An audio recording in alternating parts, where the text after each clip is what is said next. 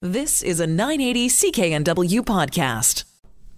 Welcome to the App Show with Mike Agerbo. Unfortunately, I am not Mike Agerbo. I'm your host, Graham Williams, and I'm joined here today with Stephen Fung. We've got an incredible show for you today with some really, really cool topics. Mike is away in uh, Spain. Yes. And uh, so he's going to be joining us for a segment shortly about a really cool app that can help you to get around.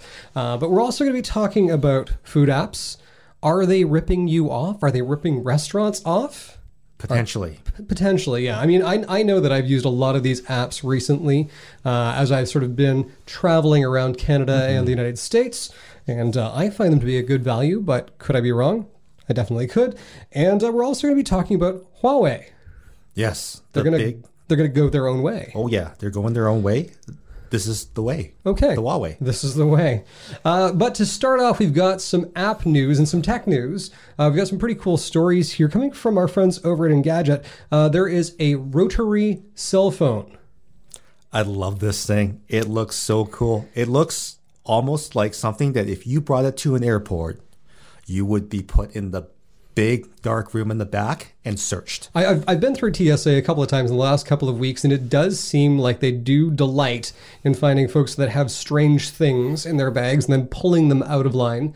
I, I got pulled off to the side, and uh, they actually they, they looked at the X-ray and then, then immediately said, "Get on your way." And I said, "I waited 20 minutes for this," and the guy's like, "Yeah, yeah, you did." So this is uh, this is a rotary cell phone, harkening back to when was the last time we saw a rotary phone? Like late 80s, early 90s.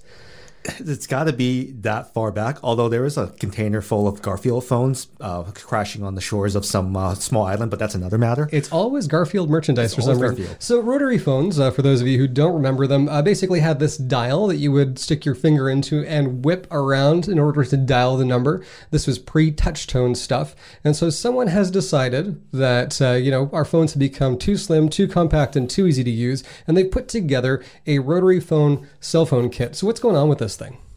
Well, this thing is so cool because uh, the instructions are out there on the web. You can build it yourself. It uh, has a definitely a rotary dial on, on the front of it, and of course, you wait every time that you want to dial a number. You wait because you really want to phone that person if you're going to wait that long in a uh, in a um, you know a, a market where people are calling letting Siri know what, who they want to call, uh, and they even have quick access buttons on in case there are those emergency button uh, emergency numbers where you actually need to reach someone quickly. The, the thing that gets me here is not just that you can build a rotary phone, but you can build your own cell phone. This is powered by an Adafruit 3G radio, and I think that may be the thing that stops more people than anything else is moving back to 3G data speeds.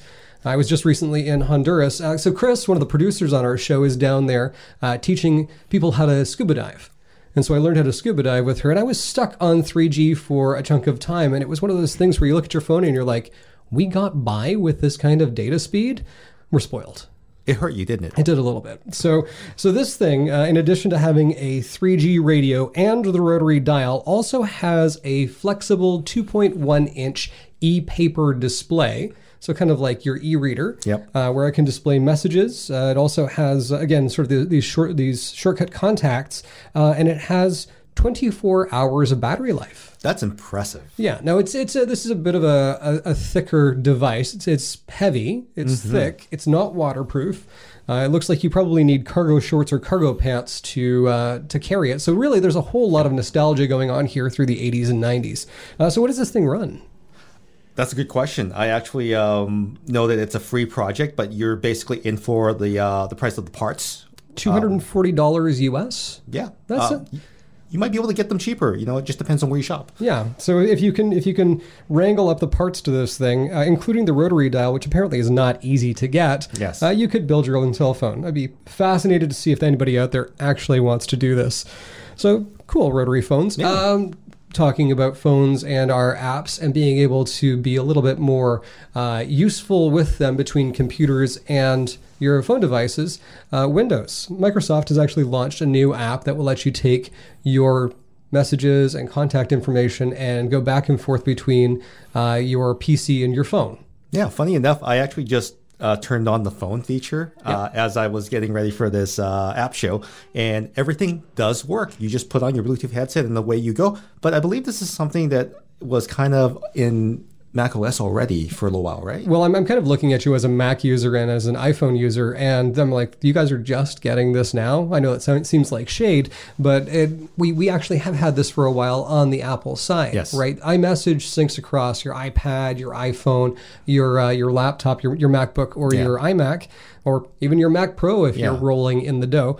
Um, but it also lets you take things like FaceTime calls and uh, even telephone calls. You can Mm-hmm. actually push those through from your your phone, and as long as it's within proximity, because it kind of knows when it's close, um, your your computer will, will ring, your i your iPad will ring, your phone will ring all at the same time, and you can choose which device to answer it on.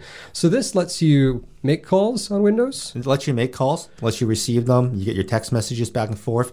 The only thing I found out, and maybe I'm just missing something, but I can't delete my messages, but I can reply to them. Interesting. You know, I actually had an interesting thing this morning. My partner accidentally deleted a uh, a text message between the two of us. Uh, this text thread that's been going on for three years, our, our entire relationship. And so she she looked at me. She's like, "Is all of this gone?"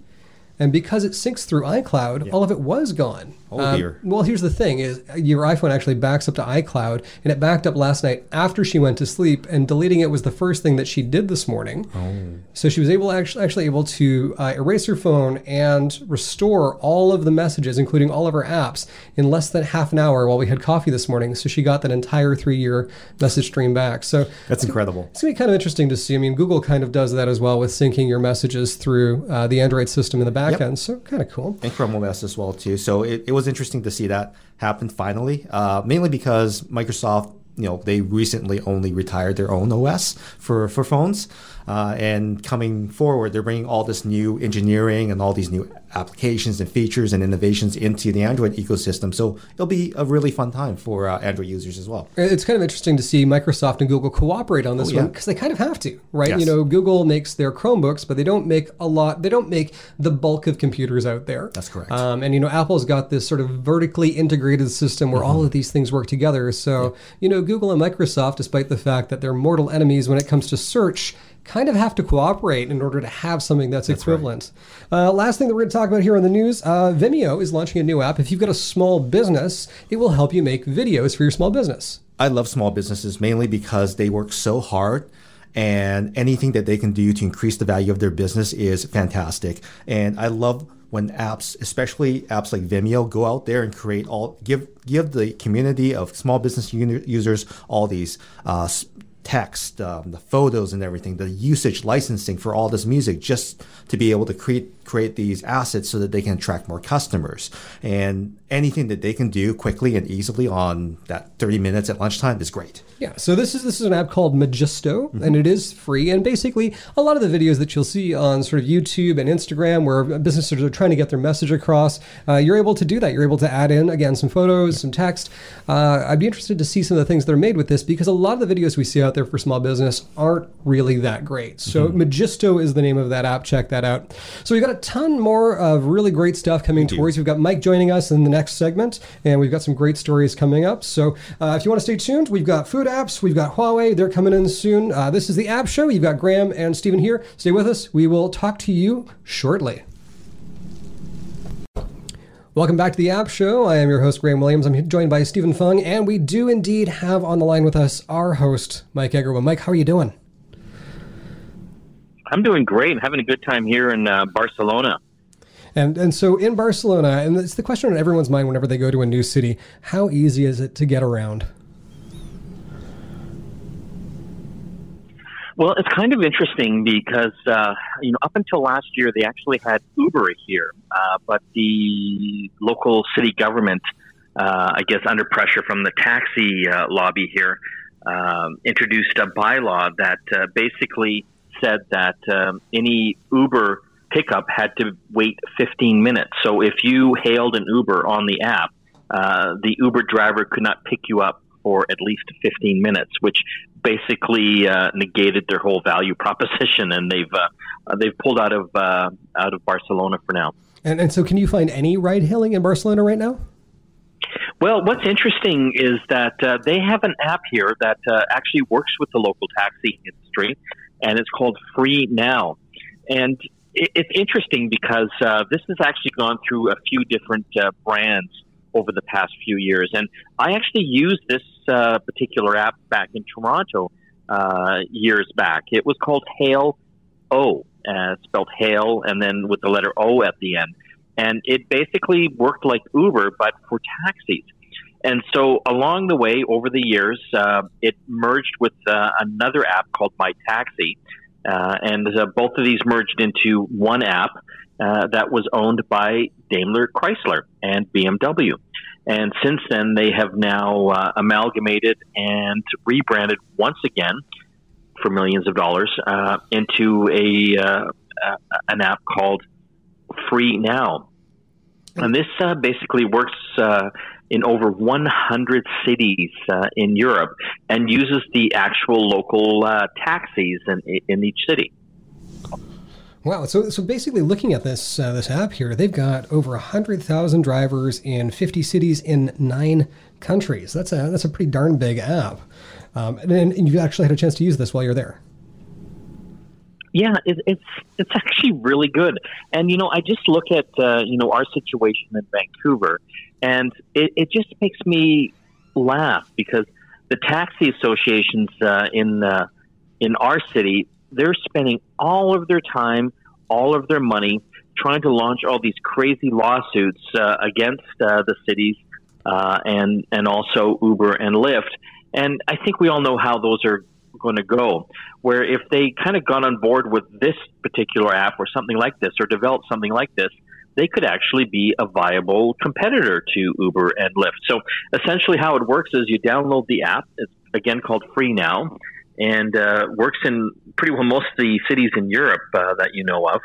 And it's just like Uber. Uh, you can basically go into the app, put in your destination, and hail a taxi. And it's uh, again like the Uber and Lyft apps. You can actually see the little taxis coming right to you. You can see how long it takes.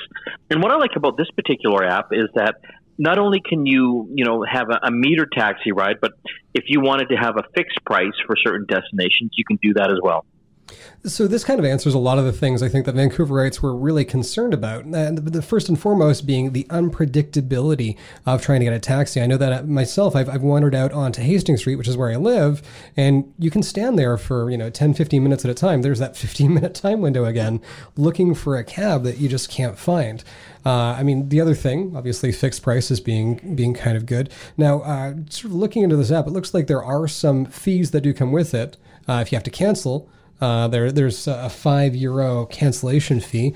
Um, you know, at that point, though, I think really the convenience of being able to to hail a cab is actually even worth that. Rarely do you need one and, and not need one anymore. Um, are, are, there a lot of cars on the road? Like, uh, clearly, you can see a bunch of taxis with this. Then, yeah. And there just seems to be enough of them, which never seems to be, uh, you know, something in Vancouver. There's just never, uh, never enough uh, cars out on the the road.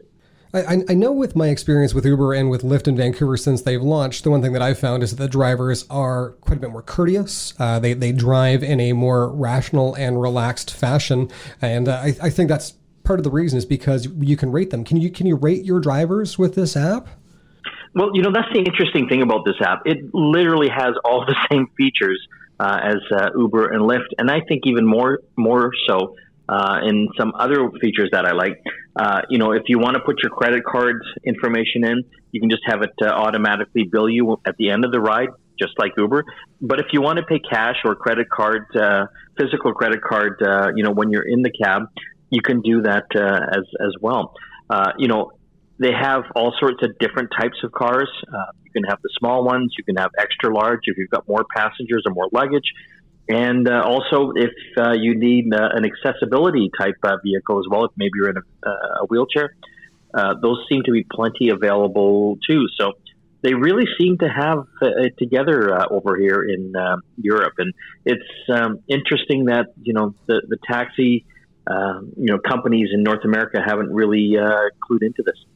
So, so what do you think it would take to get this over to Vancouver? Do we need to, to, to start some sort of protest? I don't know. Like I said, Graham, you know, back, uh, you know, I think about five or six years ago, can't remember exactly, uh, when I was in Toronto, they had this app or, you know, the previous incarnation of it. And I loved it. It was just amazing. I hate, you know, having to try phoning a cab company and asking, you know, when do you think the cab will be here? Well, uh, maybe 10 to 20 minutes. And, you know, it never shows up on time or if ever. Uh, so, you know, this type of app was just like a godsend uh, back then, but they pulled out of the city and North America for that matter. So I was pretty, uh, you know, upset about it. So it was fascinating to see that they uh, have it going still here in Europe. And just even more interesting, just the big companies behind it. You know, Daimler uh, Chrysler, uh, they're one of the main investors behind it, and BMW has joined in as well. I know that Intel's been working on some uh, some artificial intelligence for driving vehicles. It seems like this would be sort of a, a, common sense integration as they move forward. And I know cab drivers out there probably don't want to hear this, but do you think this would be the, the perfect opportunity for places like Daimler Chrysler and BMW to partner up with someone like Intel to, to actually get these automated vehicles on the road? Well, I think that's the big reason that they're actually investing uh, in these types of apps and, and companies because they're making the cars. They want to make sure down the road, uh, you know, when we do go to autonomous vehicles, you know, vehicles that don't have drivers, uh, robo taxis, that uh, they own those uh, particular companies so that they have to buy their particular uh, brand. So, you know, is that one year, two years, or five years away? It's a good question. I think it's probably more like 10 years away before we start seeing, you know, the full self driving uh, vehicles. But there's no question that uh, you know the big car companies are all investing in uh, these uh, these self-driving uh, type of uh, cars and uh, apps as well. We're seeing that with GM and even Ford too. Well, that is definitely something to look forward to. Thanks for joining us, Mike, and we will see you when you get back. You sure will. Thanks, guys, for holding down the fort. Cheers. So that was Mike Agerbo. He is over in Spain and he'll be joining us again very shortly. Coming up on the app show, we're going to be talking about food delivery apps and whether or not they are ripping you off Chances are they might be. And we're also going to talk about Huawei. Uh, Huawei, the sleeping giant, has awoken, and Google is begging them to take them back. Is it actually going to happen? We don't know. Uh, don't forget to sign up for our contest through our mailing list, getconnectedmedia.com. We're giving away thousands of great prizes, and we've got a new prize that we're going to be announcing next week. So getconnectedmedia.com, sign up for the newsletter. Back after this.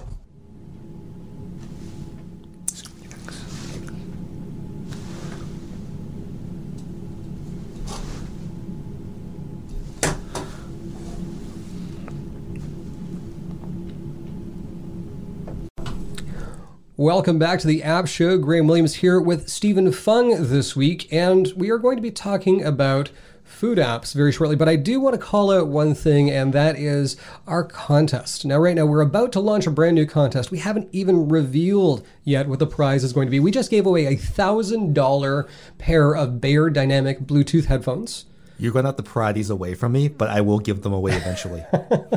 these are absolutely incredible headphones. So we're really happy that we were able to give those away. But we've actually got contests that we do every month, and we're going to be giving away thousands of dollars in prizes this year. Uh, now, here's the thing you can enter, and you can enter for free uh, how do you do it? You, all you need to do is go to the newsletter tab on our website, getconnectedmedia.com slash newsletter, and you just have to sign up for a newsletter. What we do is we want to make sure that you're informed of any of the new announcements, uh, like the new Samsung phones coming out, the Huawei handsets, uh, things like that. Uh, in addition, we want to put you into all of our draws. So all you need to do is sign up once and stay subscribed, and then you're entered for all of the draws throughout the year. So that really is the secret sauce, is you just need to sign up for the newsletter. Not only do you get all of our really cool and great content, but you get entered into this contest and every other contest for the rest of the year. So getconnectedmedia.com.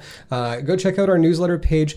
Make sure you sign up for it, and as soon as uh, you get your uh, your newsletter, you will be entered in to win that contest. And again, we've got a pretty cool prize coming, which we will tell you more about next week. But right now, I want to talk about food delivery apps. Um, now, which which of these food delivery apps have you used, Stephen? I've used a number of them. Skip the dishes, uh, Uber Eats. I've used some of the ones that have just some of the Foodora. You know, like all of all of the little ones that work with the mom and pop shops. I mean, or even the ones that I can't even remember the name of because they seem to be popping up every few seconds. Yeah, I mean, there was sort of a spate of these things that have launched over the course of the last mm-hmm. few years. If you were at Waterfront Station in Vancouver, it seemed like every other day somebody was trying to give you a 25% off or 50% off or $10 off your first order coupon. And so these things clearly are flourishing. I mean, it used to be that restaurants, if you wanted delivery, the restaurant had a delivery guy or girl or person that would mm-hmm. be delivering the stuff to you. But that's sort of been separated out from the arrangement. Now, the restaurants would set those prices. You would know that delivery would either cost you money or would be included. You'd tip your driver, and that was that. Used to be you have to pay with cash. Mm-hmm. Then they started carrying debit machines. But the app economy and the gig economy has kind of turned this thing on its head where pretty much any type of food can be ordered from many different places, sometimes even when the restaurants aren't actually opting in. You know, Yes. we, we have seen some of these food apps where they have essentially listed a restaurant, listed their menu, and this is kind of the catch for those of us at home who are ordering. They're jacking the prices up.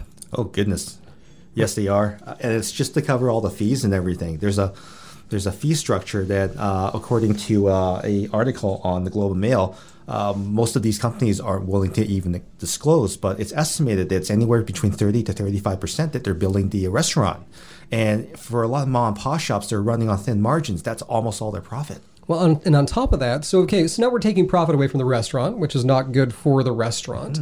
Uh, but we're also seeing there's a New York Times article that I've got open here where the food app service is actually adding on additional fees. I'm seeing delivery fees, service fees, miscellaneous fees. You know Miscellaneous. What that's for. Uh, and, uh, you know, in one case, I'm going to name it here Uber Eats was 91% more expensive than ordering the same dish Oh my. in the restaurant. Wow. Yeah.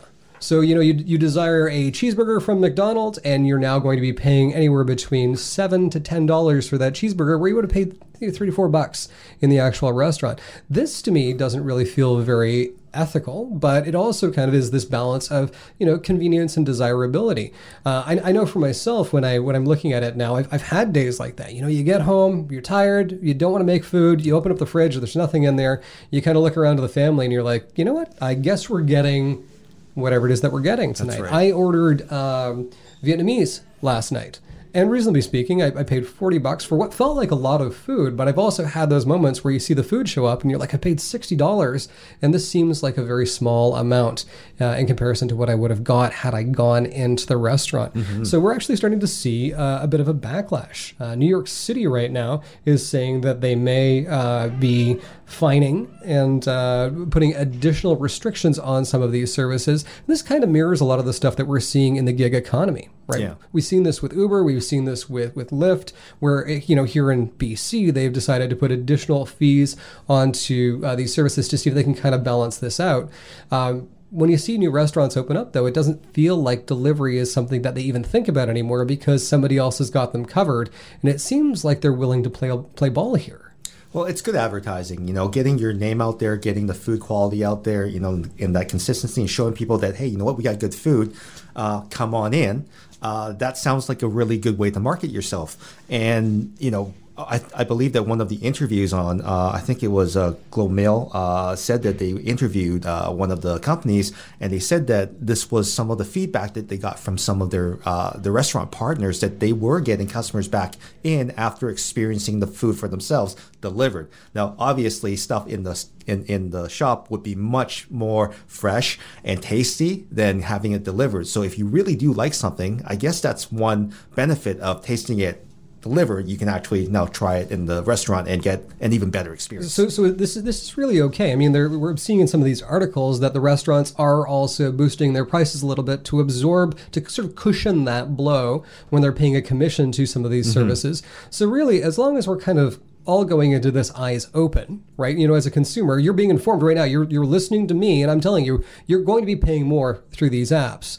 Uh, so you're now informed. The restaurant is informed, and they're complicit, assuming that they've actually got an agreement with a delivery service, and it's not just a delivery service that's showing up to order for takeout. Because we did see a problem with that. You know, even on Commercial Drive, I was seeing this where there were delivery people lined up, and there was an exasperated person behind the cash saying, "It's another one of these pre- people again."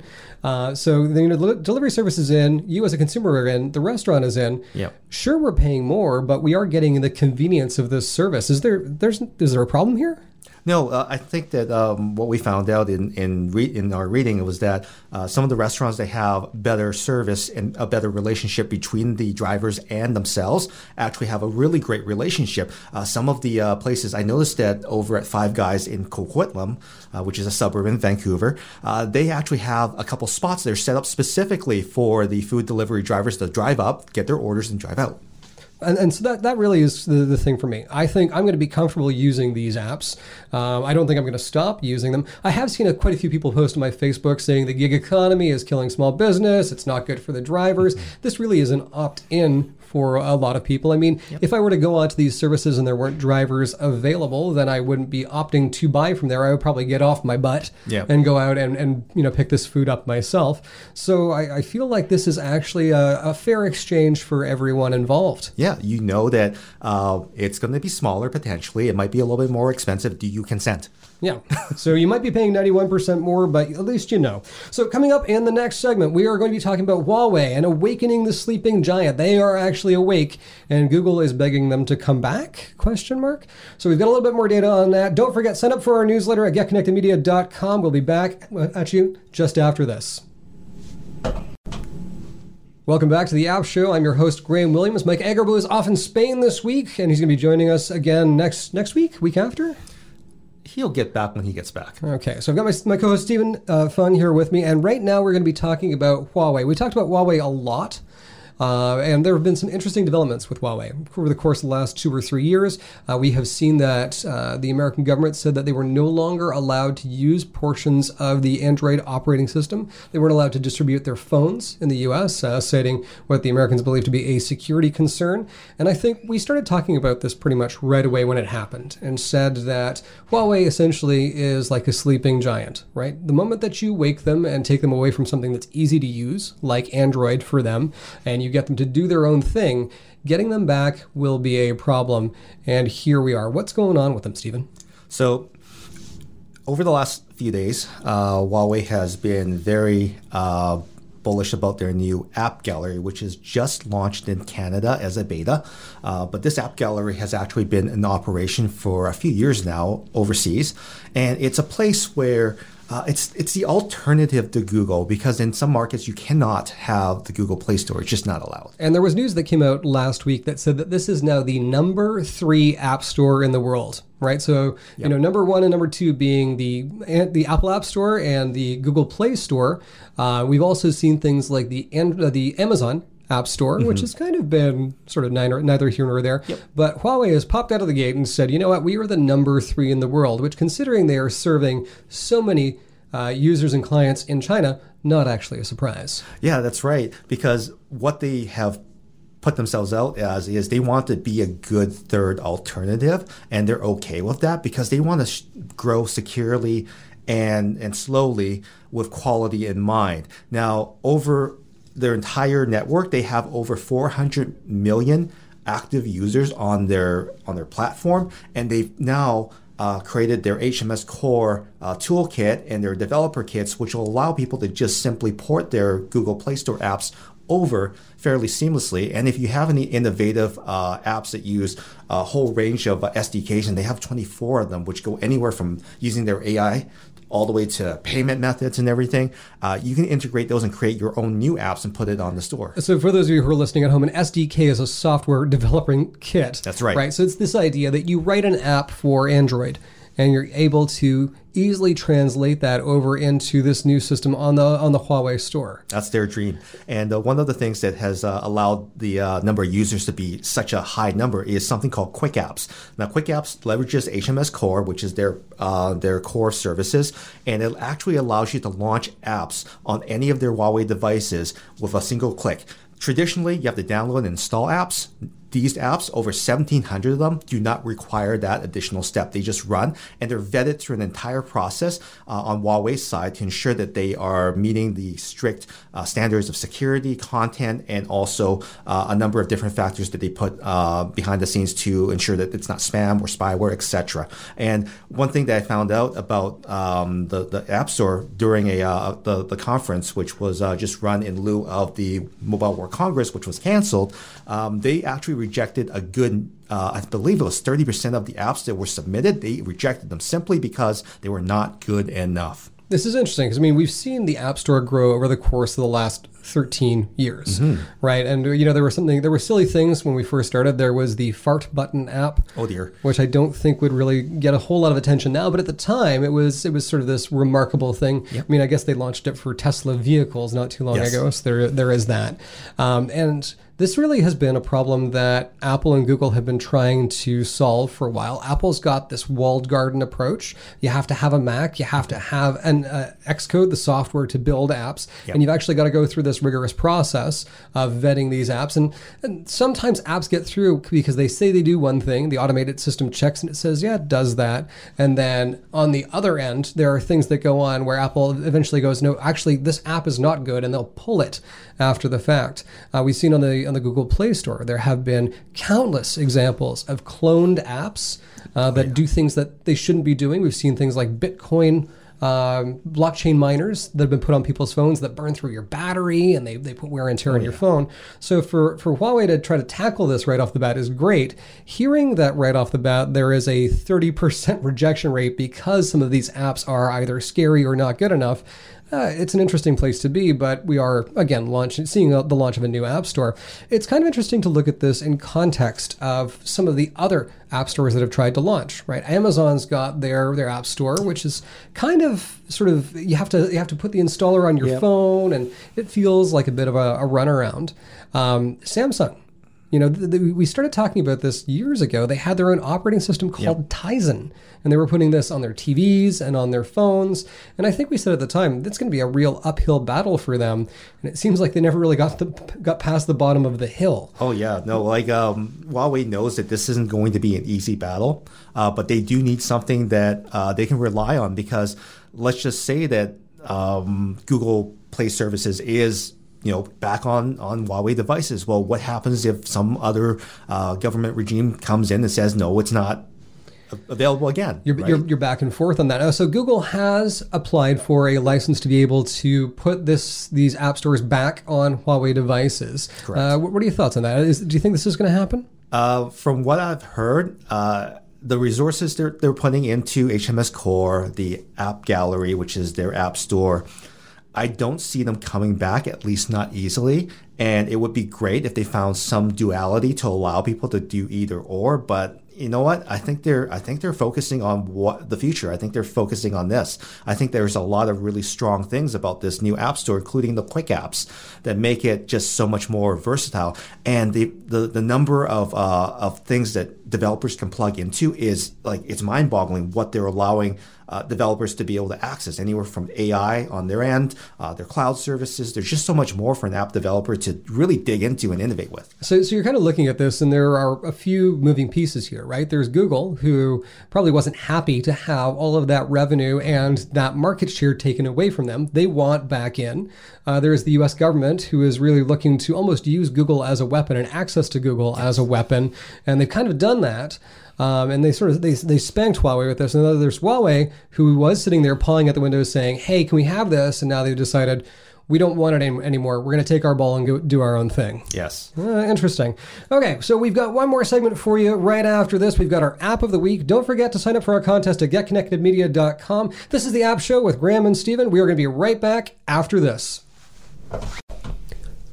Welcome back to the App Show. Uh, I'm Graham Williams, your host, with Stephen Fung with me. Mike Agerbo will be joining us again sometime soon. Uh, but we're going to finish up with our App of the Week. And I've actually got this one this week because John is also off in Spain as well.